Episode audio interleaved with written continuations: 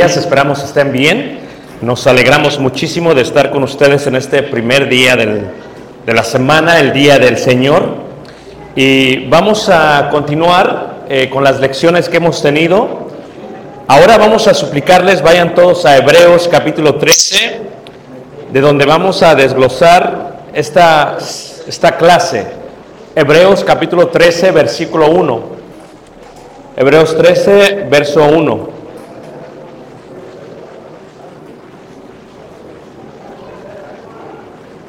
A través de la vida, desde el momento que somos concebidos hasta el momento en que nosotros salimos del vientre de mamá, nosotros experimentamos lo que se le conocerá como el amor. Pero el amor, hermanos, tiene varias caras, tiene varios puntos y sobre todo hay distintos tipos de amor. La Biblia está llena del número 7. Siete son los días de la semana, siete son las iglesias de Cristo del Apocalipsis, siete son las copas de la ira, siete, siete, siete, aún siete Marías en los evangelios. El amor también tiene siete. Hay siete tipos de amor.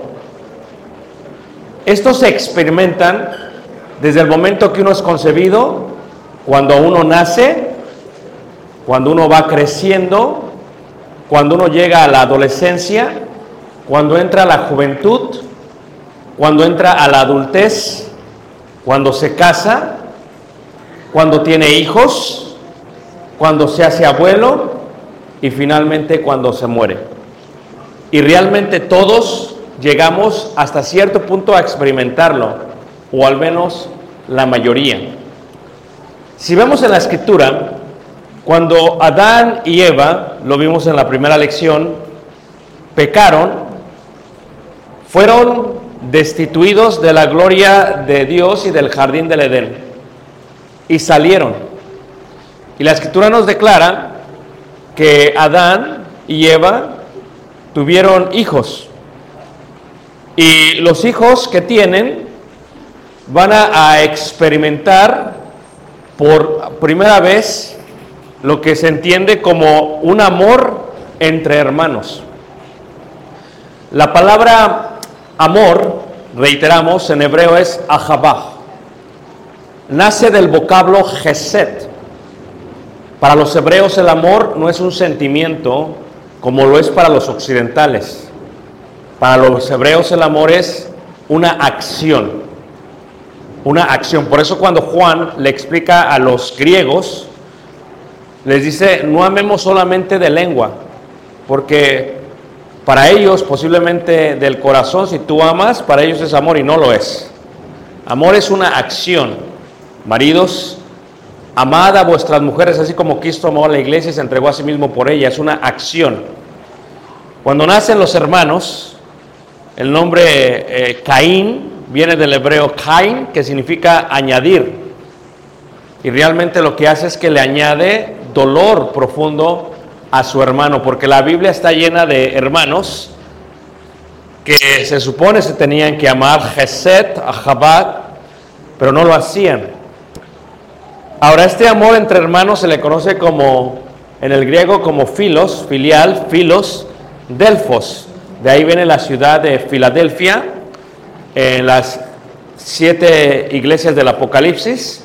El nombre realmente nace porque cuando el hermano estaba en batalla contra sus enemigos, su hermano, que era un rey lejano, decide ayudarle y por su ayuda vencen. Y en honor a el amor que le tuvo su hermano, le llamó Filos Delfa, Filadelfia, lo cual también hay Filadelfia aún en Estados Unidos. Pero el amor entre hermanos es un amor que va fluyendo y se va desglosando a través del tiempo. Creo que todos sabemos cómo termina el amor entre Caín y este Abel. De tal manera que se desglosa y son sacados Caín y Caín tiene cainitas, lo que se conoce como los cainitas. Bueno, de esto tengo mucho que decir, poco tiempo de explicar, pero si se hace realmente un análisis entre cuántos hijos podría haber por la longanimidad o longevidad de los seres humanos, tantos como Adán, quien vivió 930 años, y el promedio de los patriarcas en aquel tiempo databa aproximadamente a 857.5 años. Si un embarazo dura aproximadamente eh, nueve meses, podríamos decir que en 800 años una persona podría tener 914 hijos. La gente siempre pregunta, ayer hablábamos con alguien en el museo, en- le digo, bueno, si una persona vive 900 años puede tener 800, 914 hijos, solamente una pareja, y en este caso si viven dos o tres parejas, se pobló la tierra en gran manera. Y parte de la población que se fluye en esos tiempos tienen que ver con los cainitas, los descendientes de Caín, de donde viene la música instrumental, la idolatría, y donde viene por primera vez lo que se conoce como la poligamía. Esto es un hombre que tiene más de una mujer. Ellos destruyeron totalmente el conocimiento divino a causa de su padre Caín, los cainitas. Y el amor es así. Si este es el amor, ¿cómo puede ser el amor entre hermanos? Se preguntaría uno. A través de la historia, conocemos que los hermanos se tienen que amar, pero vemos, por ejemplo, a José, Yosef, que significa del hebreo añadió también, añadir, Dios me ha añadido. Su padre, el cual era Jacob, también tuvo un hermano y sabemos que no fue la mejor historia de entre hermanos, que Esaú lo quiso matar, por eso fue desterrado de su tierra a la tierra de Paramaram, de donde nace el arameo. Y bueno, si nos regresamos un poquito, el padre de ellos, Isaac, también no tuvo la mejor suerte, con su hermano, porque Ismael también lo quiso, eh, lo- lo aborrecía, dice la escritura, de donde vienen todos los ismaelitas, los árabes y los musulmanes, y por eso hasta el día de hoy hay problemas en la tierra prometida, porque el amor fraternal no fluyó entre ellos. Así que José, todos sabemos lo que sucede, es el hijo de la esposa que amaba a este Jacob, y claro, es el primer hijo, el primogénito de ese amor, y por lo tanto su padre tenía preferencia con él. Esto es que aquellos que tienen más de un hijo siempre salen con la misma historia. Y yo le preguntaba a la hermana esta mañana, hermana, de las dos hijas que ahora tiene, ¿cuál es la favorita? Y la hermana contestó sabiamente y dijo, yo amo a las dos. Y dije, esa no fue mi pregunta. ¿Cuál es la favorita? Porque todos tienen un favorito o una favorita. A ver, ¿quién es parte de una familia que tiene más de un hermano? Levante la mano. Levante la mano. Les voy a preguntar a ustedes. ¿Sus padres tenían favoritos? ¿Sí o no? Si aquel levantó la mano y dijo no, fue porque él es el favorito.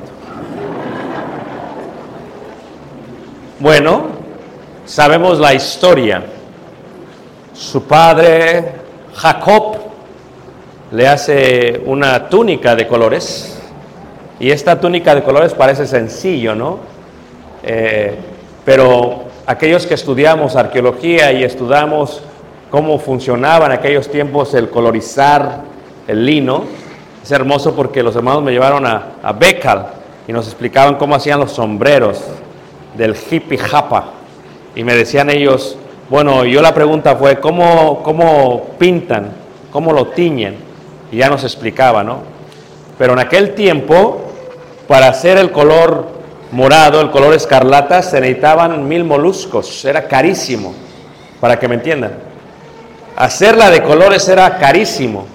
Y tú imagínate sus hermanos viendo a su padre trabajar tanto tiempo para darle una túnica de colores a su hermano, pueden imaginarse cómo se llenaron de envidia. Si tú no eres el favorito, sabes que cuando mamá hace de comer y llega tu hermano el favorito, le dice, mijo, ¿qué quieres de comer? Y tú volteas y levantas la mano y dices, ahí hay recalentado para ti. ¿Qué quiere de comer? Y a veces se traslada de padre a nietos. ¿Ah? Por eso siempre hay favoritos. La culpa de que nuestros hijos no se lleven bien es nuestra. No le echen la culpa a ellos. Es nuestra. Porque tenemos preferencias. Hermano, eso no es bíblico. ¿Qué fue lo que hicieron los hermanos con este José? Lo vendieron y lo hicieron pasar. ¿Por qué? Por muerto. He aquí la historia de la Biblia. Los hermanos aborrecen siempre al pequeño. Siempre es así. O, al favorito. Esto lo desplaza toda la historia de la Biblia. 13.1 de Hebreos dice, permanezca el amor que? El amor fraternal. Ahora, hay siete tipos de amores. Hay siete tipos de amores. El primer amor que experimentamos es el que se conoce como el amor ágape. Como el amor ágape. Es el primer amor que experimentamos. Como el amor ágape. Ahora, este es el primer amor porque este es el amor incondicional. Ágape es un amor incondicional. La hermana tuvo su bebé y lo ama incondicionalmente. El niño es concebido en el vientre de mamá y va creciendo y no lo percibe. Cuando nace el niño, él quiere comer, huele a la mamá porque sabe cómo huele, por eso nos recomiendan que los padres usen perfume cuando están pequeños para que sepa reconocer quién es papá y mamá. Y cuando huele mamá, tú piensas que tu hijo te ama. Mentira. Tu hijo no te ama. Escucha lo que te voy a decir, ¿ok? Tu hijo te utiliza. Porque en el momento que te huele y tú sacas el pecho y le das de tomar leche, tu hijo lo que sintió de hambre por primera vez, porque no la sintió mientras estaba dentro de tu vientre, porque cuando estaba dentro, dentro del vientre tenían una relación simbiótica.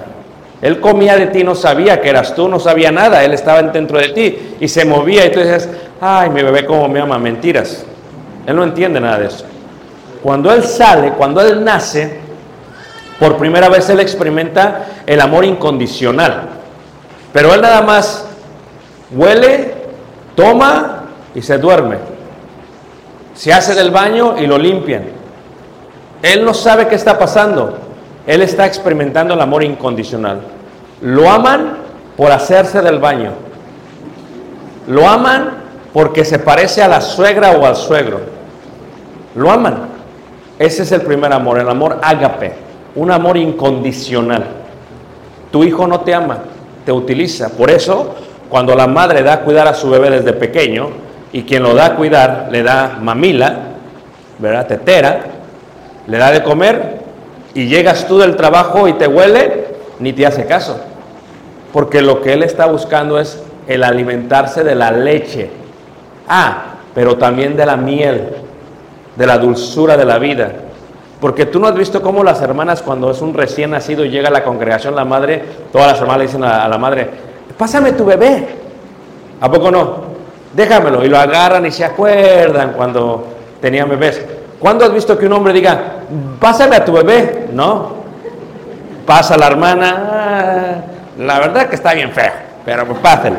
Porque el hombre ama en una forma condicional, la mujer en una forma incondicional. El ágape es lo que experimenta por primera vez el ser humano. El ágape lo experimenta por primera vez el ser humano. Después de eso, empieza a experimentar lo que se conoce como el amor del cual estamos viendo, el amor filial. Filial. ¿Cómo lo experimenta el amor filial de Filadelfia? De eh, Filadelfia. ¿Cómo lo experimenta el amor filial? Lo experimenta porque si tiene hermanos, juega con sus hermanos. Si es niña, juegan a las muñecas. Ella es su hermana, su amor que ella siente por su hermana es distinto que el amor que sintió de parte de su mamá y su papá. Se empieza a dar cuenta que se acerca a su hermana y si la hermana no anda de buen humor, si le cae mal, la avienta hasta para allá. Y dice, ¿qué pasó? Empieza a experimentar un amor distinto. Me aman no en forma incondicional como mi mamá. Me ama en forma condicional. Si saco la paletota de caramelo y le hago así, se la muestro, entonces la hermana dice, ok, se me quitó el mal humor y te abraza. Si comparten, es un amor fraternal, filial. Es un amor entre hermanos. Yo tuve tres hermanos, fui el menor. ¿Entiendes? El primer hermano, Pampers, pañales. El segundo, los chafas. El tercero, de, de piel, ¿me entiendes? Yo casi era puro periódico. Porque van aprendiendo los padres. ¿Ah? La playera que yo utilizaba, mi hermano el grande utilizaba la playera que tenía el estampado de plástico de Benito, de la caricatura Don Gato. Mi segundo hermano ya lo tenía sin orejas. El tercero sin cola, y sin patas, sin cabeza. Y a mí solamente me tocaba con la panza de Benito. Se va degradando, pero el amor que yo siento por ellos, que yo experimenté con ellos, fue distinto que el amor que yo sentí por mamá. Ese es el otro tipo de amor que sentimos. Durante este tiempo se empieza a desarrollar también otro amor, el amor ludus, que es el tercer tipo de amor. El amor ludus es distinto al amor filial. Es distinto por la siguiente manera. El amor ludus es cuando empiezas a conocer tú a tus amigos y de alguna otra manera te llevas muy bien con tus amigos. No son tus hermanos, pero son tus amigos. Y porque son tus amigos, pues te llevas bien con ellos, te gusta jugar una cascarita, te pones la bandera de Argentina y la de México y te golean 2-0. Es parte de la vida. ¿Ok? Es un amor ludus. Se, se, la pasan bien, se la llevan bien, conviven bien, pero no llega al amor filial, no es tan profundo ese amor. ¿Ah? El amor filial va creciendo, va, va ampliándose, se va haciendo mucho, mucho más fuerte. Ese es el amor ludus. Luego viene el próximo amor, el amor filaucia. El amor filaucia. Uno empieza cuando entra la juventud, cuando entra la adolescencia, cuando empieza a ser un poco... Algunos ya son bien egoístas de pequeño. Uno empieza a amarse a sí mismo. Unos no se dejan de amar a sí mismo toda la vida. Pero este amor, lo que hace este amor es que este amor se ama a sí mismo y por lo tanto se hace egoísta. ¿Ah? Es el niño que va y compra los churrumais y tiene tres hermanos más, llega a la casa, trata de no moverse mucho porque los trae escondidos, se mete al cuarto debajo de la cama, los abre con mucho cuidado y cuando los pone en su boca, primero los remoja con su saliva porque no quiere que truenen. Porque sabe que cuando truenen, el tronado va a ser él. No le va a corresponder nada. Es el amor filaucia. Es el amor que la mayoría de los hombres tenemos. Hermanas, escucha. El hombre ama en forma condicional. Esto es algo que tú no comprendes como mujer. No sé cuántas veces los tengo que explicar. El hombre ama, en forma condicional. El niño crece con la mujer y lo aman eh, incondicionalmente. No importa cómo camine, la madre le está dando dulzura. Qué bonito está mi niño, qué hermoso está mi niño, no hay nadie como tú. Va creciendo. Caminas como charrito, te parece a mi suegro, pero tú estás bonito. Él está feo y tú bonito. Va creciendo el niño. Llega el niño a los ocho años. Y el niño ahora quiere que lo amen no incondicionalmente, sino por su capacidad, por quién es él. Y el niño empieza a tornarse más para con su papá. El papá dice, bueno, si sacas la basura, te doy esto. Si haces esto, te doy aquello. Fíjate, el amor del papá es así. Y entonces el niño se empieza a probar por sí mismo. Trata de salir adelante porque quiere recibir la aprobación de papá, quiere ser amado por su papá. El padre, el hombre va a ser así toda la vida. Por eso tú lo puedes dar cuenta porque cuando el hombre y la mujer tienen intimidad física, cuando ellos terminan su intimidad, el hombre ronca en menos de un minuto. Y la mujer dice, ¿qué pasó? Porque el hombre ya acabó, ya se satisfizo, ya no necesita más. La mujer quiere platicar, no, ya acabamos. Nos vemos hasta el próximo mes si quieres. Ya acabamos.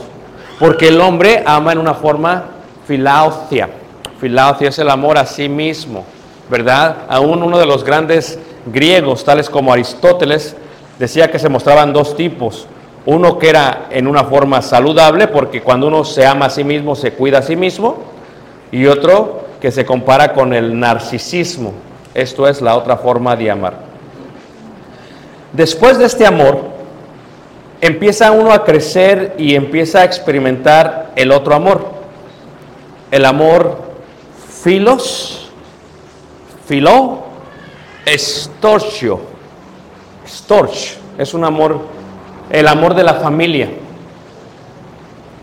O sea, como hermanos, nos la pasamos bien, los primos, los tíos, la tía.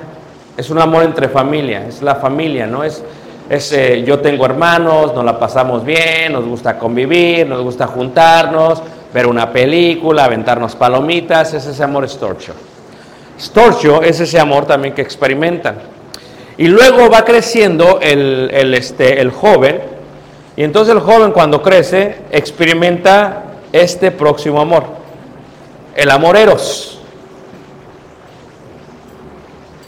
pasional o sexual. Esto es, ya me amó mi mamá incondicionalmente, ya mi papá me amó condicionalmente, ya amé a mis hermanos, ya amo a mí mismo, ya amo a mis primos, a la familia. Ahora, de pronto, alguien que no es tu familia, porque no lo es, llega, te baja las estrellas, si eres mujer, tiene muy buena labia, te dice que eres una diosa, que eres una ángel, que no hay nadie como tú y te enamoras. Y el hombre también empieza a ver esa pasión, ese eros. De ahí viene la palabra erótico, eros. Y eso se experimenta en la adolescencia y en la juventud, donde me aman no porque soy hijo, me aman no porque soy hermano, Me aman no porque soy familia, me aman simplemente porque soy yo. ¿Qué les parece, hermanos? Y me aman tanto que están dispuestos a desobedecer a sus padres, a gastarse todo, porque fíjate cómo es uno. Uno ahorra dinero, no comparte los churrumais con los hermanos, no comparte con los primos. Y luego llega la susodicha, está dispuesto a gastarse todo el dinero en un oso de peluche gigantesco para dárselo a ella. Y la madre desde lejos ve y se siente morir. Porque una vez de una serie que se llamó Lo que callan las suegras. Dicen, ¿cómo es posible que esta muchacha tan flaca, tan fea, mi hijo le dé un oso de peluche? Si tú tienes un bebé, vete haciendo la idea. No es para ti. ¿Ok? Educamos a nuestros hijos para que vivan por sí solos. A veces se casan, hermana Claudia, a los 14, 15, 16 y dicen que no sabían qué estaban haciendo, pero se casan. ¿O no? A veces se casan a los 21. El amor eros viene. Este es el amor que sentimos por nuestra esposa. Eros, cuando tú no estás casado, se le llama fornicación. Cuando tú estás casado, Dios bendice ese eros, ese amor. Dice la escritura, recréate con la mujer de tu juventud. Dice la escritura, ¿verdad? Ponme como sello este amor que las aguas no podrán ¿qué? apagar. Y aquellos que estamos casados sabemos que por nuestra esposa sentimos este eros, que se siente uno nervioso, preocupado, ferviente, como si tuvieras fiebre, y que finalmente cuando puedes apagar ese eros, descansas. Por eso cuando la escritura habla del ayuno, hay varios tipos de ayuno. Está el, el ayuno parcial, el ayuno completo, el ayuno selectivo. ¿Cuál es el ayuno selectivo? Donde el esposo le dice a la esposa lo siguiente, le dice a la esposa, vamos a dedicarnos sosegadamente a la oración y no vamos a tener que intimidad. Y dice la esposa, nada de eso. Si la esposa dice, nada de eso, ni modo. Tienes que continuar cumpliendo el deber que conyugal. Pero si la esposa dice, mi amor, tienes razón, vamos a dedicarnos, se decide y se dedican sin tener intimidad, sin tener eros, por varios días, semanas, meses tal vez, para dedicarse a la oración. Pero luego, dice Pablo, vuélvanse a juntar, porque el diablo es el diablo. Y no es bueno que el hombre esté, ¿qué manos? Solo. Levanta la mano que lo está siguiendo, manos. Miren cómo los tengo, muy bien. Y finalmente viene este séptimo amor, el amor pragma. El amor pragma es un amor muy bonito. Es lo que se le llama un amor longevo. Un amor que dura mucho tiempo. Es el amor de madurez. La semana pasada estuve en Monterrey, estuve dando una serie que se llamó La llama sagrada. Nosotros damos consejería matrimonial. Antes de que se case una pareja y después, pues a eso nos dedicamos. Y algo que yo le decía a los hermanos en la llama sagrada, que tiene que ver con el pragma, con esta palabra importante, es que llega un momento que tú con tu esposa vas creciendo y creciendo y creciendo. Y cuando llegas a los 40 o a los 50, la esposa pasa por la menopausia. Yo no sé cómo le hacen porque con el calorón que hace en Campeche. Luego con la menopausia, bendito el amor, hermana. Increíble, se ha de, se ha de evaporar. Y el hombre pasa por lo que la ciencia no aprueba como la andropausia. Dice, no, no hay andropausia. Eso es, bueno, eso ya es un debate médico, pero ya sería otra cosa. Pero lo que sí pasa al hombre es que el hombre pierde su vigor.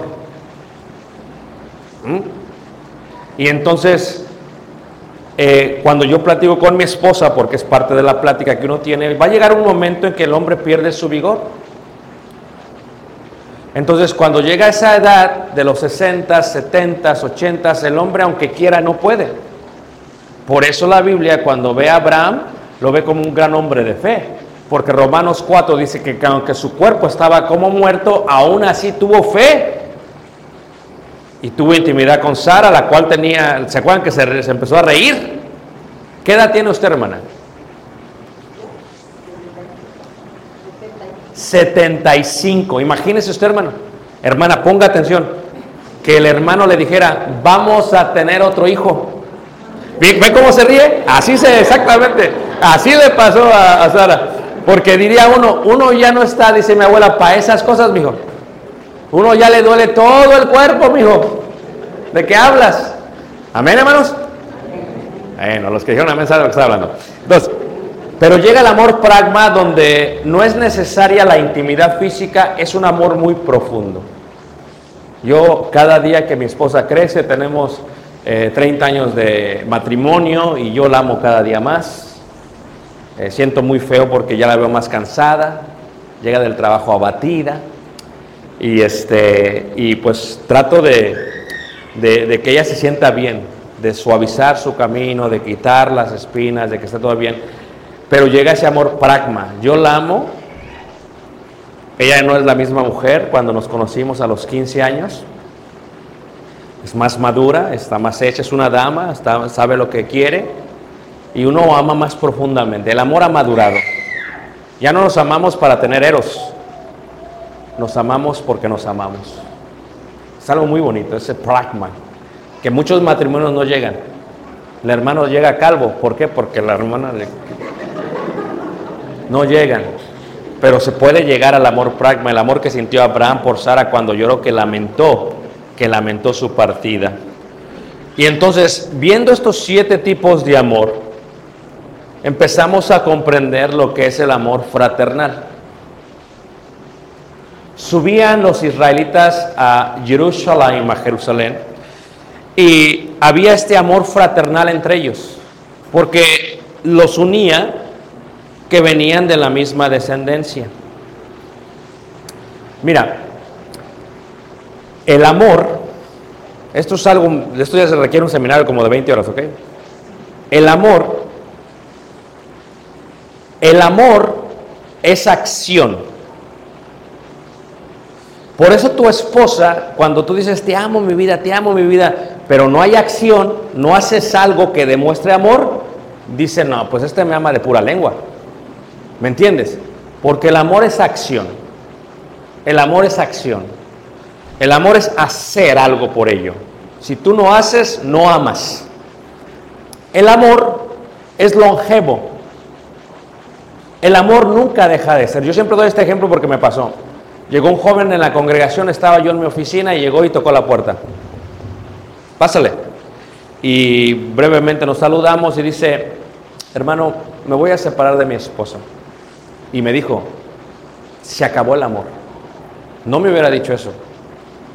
Porque le dije, ah, se acabó el amor. ¿Por qué no abres tú la primera carta de Corintios, capítulo 13, y lo lees donde dice, el amor nunca deja de qué?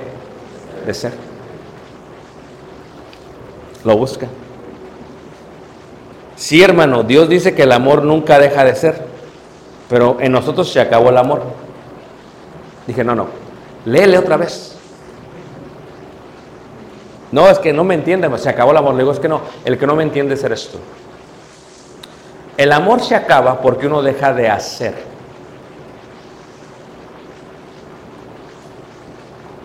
Y aún así el amor nunca deja de qué? De ser. ¿Cómo lo explico mejor esto?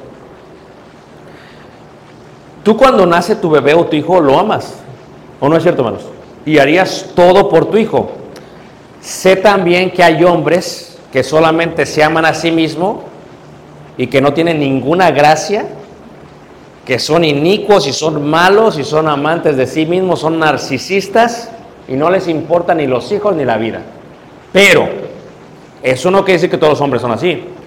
Cuando nace tu hijo tú lo amas y harías todo por él, porque nació de ti, porque se parece a ti, porque es como tú, tiene la misma piel. Pero Dios dice en Efesios capítulo 1, 7 al 9, habla, dice que nosotros fuimos adoptados por el puro afecto de su voluntad. O sea, ¿por qué nos da Dios este ejemplo? Porque en el amor, cuando uno adopta, está adoptando a alguien que no es de su sangre, que no es de su raza y que no se parece a él. ¿Me están siguiendo todos? Por eso es muy hermoso aquel himno que dice, triste y cansado anduve sin ti, mi vida perdida vi. No imaginaba que fuera a pasar cuando te vi frente a mí. Y así fue como llegaste, mi alma salvaste, como a un hijo me adoptaste. Y hoy levanto mi voz para decir que te amo y el mundo se entere que solo tú eres mi Dios y mi salvación. Fíjate, Dios nos adoptó y no éramos su pueblo. Porque Dios no hace acepción de qué? Tú, yo, si adopto, si adoptamos, tenemos que tener un amor profundo para amar a alguien que no nació de nosotros. Por eso, imagínate lo que hizo José. Dijo, María llegó y dijo, ¿sabes qué? Que yo no sé ustedes, hermanos. Espérame, ¿cómo? Si no viene el ángel, la deja. ¿O no es cierto? Tomó y lo adoptó según se creía hijo de José el carpintero y lo cuidó y lo amó. Fíjate el gran hombre José. Y luego ni se sabe de él ni cómo murió nada. El pobre nomás fue invisible. Fíjate, cuando uno adopta, tiene ese amor. Porque el amor es una acción. El amor es una acción. Luego, en la familia hay amor storch, hay amor filial, pero llegan las cuñadas y todo lo destruyen. Las cuñadas empiezan a meter cizaña, problemas y los hermanos empiezan a pelear. ¿Y qué pasa? Y nacen los niños y entonces yo amo a mi sobrino porque es tu hijo. Pero por mi cuñadita, ay Señor, lo amo a la mitad, 50-50. ¿Qué pasa? Luego vienen los primos, no, esos ya están muy lejanos, ya ni los quieres, por eso les pegas, les jalas el cabello, los pateas, porque ya no te importa tanto los niños. Y cuando uno viene a la iglesia, tienes hijos que no son tus hijos como aquel predicador bien estricto, ¿no? Acá enfrente. La hermana pobre con su bebé batallando. Por favor, hermana, sálgase del lugar porque aquí no hay lugar. Tiene que ser ordenadamente y decentemente. Y se casa. Siempre le pasa al predicador. Y tiene un niño. ¿Verdad? Antes, por favor, cuiden a sus niños. No saben cómo educar niños. Pero tiene su niño él. Y corre el niño desde y le empieza a dar vueltas al púlpito. Hermanos, tengan paciencia, es un niño, hermano. Fíjate. Amén, hermanos. Ay, así lo han vivido, ¿qué? Entonces, ¿qué pasa? Sucede que entre la familia, el amor, escucha, no lo determina el receptor. Repito esto a ver si me entiendes. Si la acción de tú a tu hijo lo amas, lo cuidas, lo cambias, le tienes paciencia, le ayudas, le das dinero, lo bañas, le das para el banar, le das para el champú, le das para el perfume, le compras la ropa, es una acción constante. El receptor no determina tu amor, dices tú. Si tú amas de esa manera, tú eres capaz de amar. Ah, pero tú dices, pero como el receptor no es mi hijo, sino que es mi sobrino, sino que es aquel primo lejano, sino que es el hijo de la hermana, ahí sí ya no hay tanta paciencia ni tanto amor. Entonces tú no sabes amar, eres pura onda.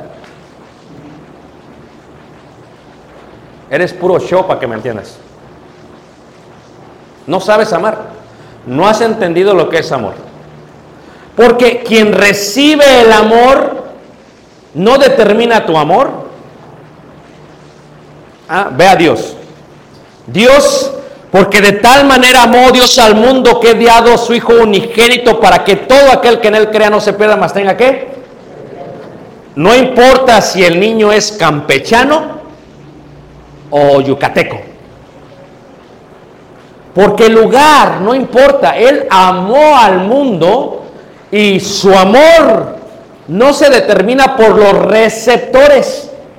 En los judíos no aceptaron a Jesús. A lo suyo vino y los suyos no le recibieron. Aún así Dios no dejó de amar. Él amó. Porque el receptor no determina el amor. Quien determina el amor es uno. Si tú amas a una persona, tienes la capacidad de amar. Pero si solamente amas a tu raza, déjame decirte que eso no es amor. Te doy la mala noticia, no sabes amar. Y has estado mucho tiempo como cristiano engañado en tu vida, porque no sabes amar. Fíjate, tú amas a tu hijo, tu hijo crece, tu hijo peca, se revela, se mete a las drogas, se lo llevan a la cárcel y está en la cárcel, el padre ama incondicionalmente. Vas a la cárcel, ves a tu hijo y haces todo lo posible por sacar a tu hijo. Eso es gesed, eso es amor. ¿O no es cierto? Pero si ves y, juntas el dinero y vendes el carro y vendes tu computadora, ¿ves? Para sacar al hijo, para pagar la fianza. Pero si es hijo del hermano, no va a vender mi carro. Hermano, Dios te bendiga. Vamos a orar por ti, hermano, para que Dios saque a tu hijo de la cárcel. Estamos contigo. Amén, hermano. Amén. Gloria a Dios. Fíjate qué mentiroso, hermanos. Porque él dice que ama, pero su amor está definido por el receptor. Eso no es amor. Eso es pura onda. Entiéndeme, eso no es amar. El pueblo de Israel entendía este concepto de tal manera que se ayudaban mutuamente, pero cuando vino Jesús, había judíos que vivían en la miseria. Y Jesús le dolió en el corazón.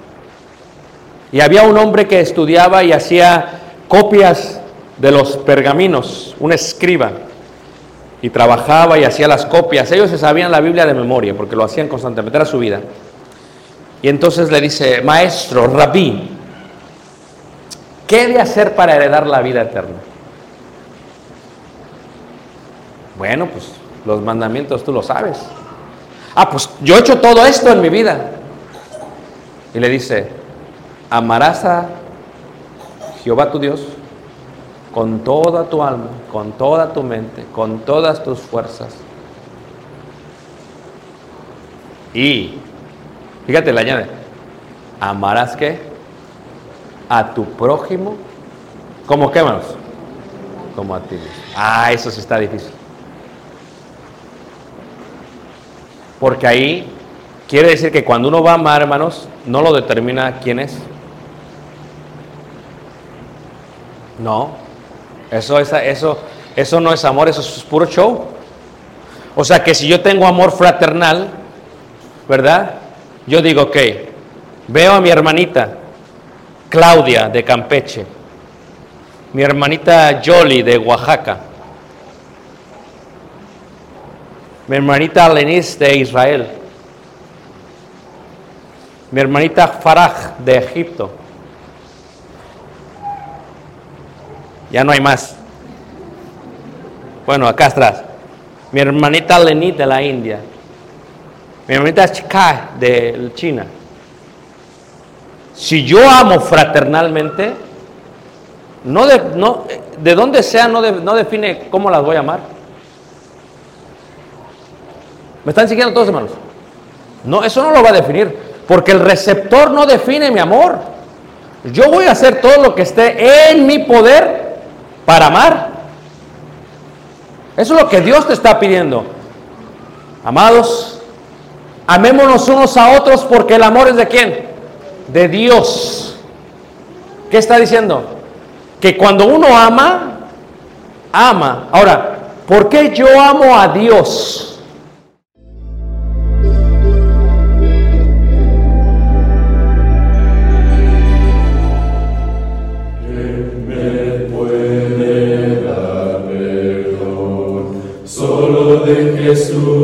La sangre de Jesús y un nuevo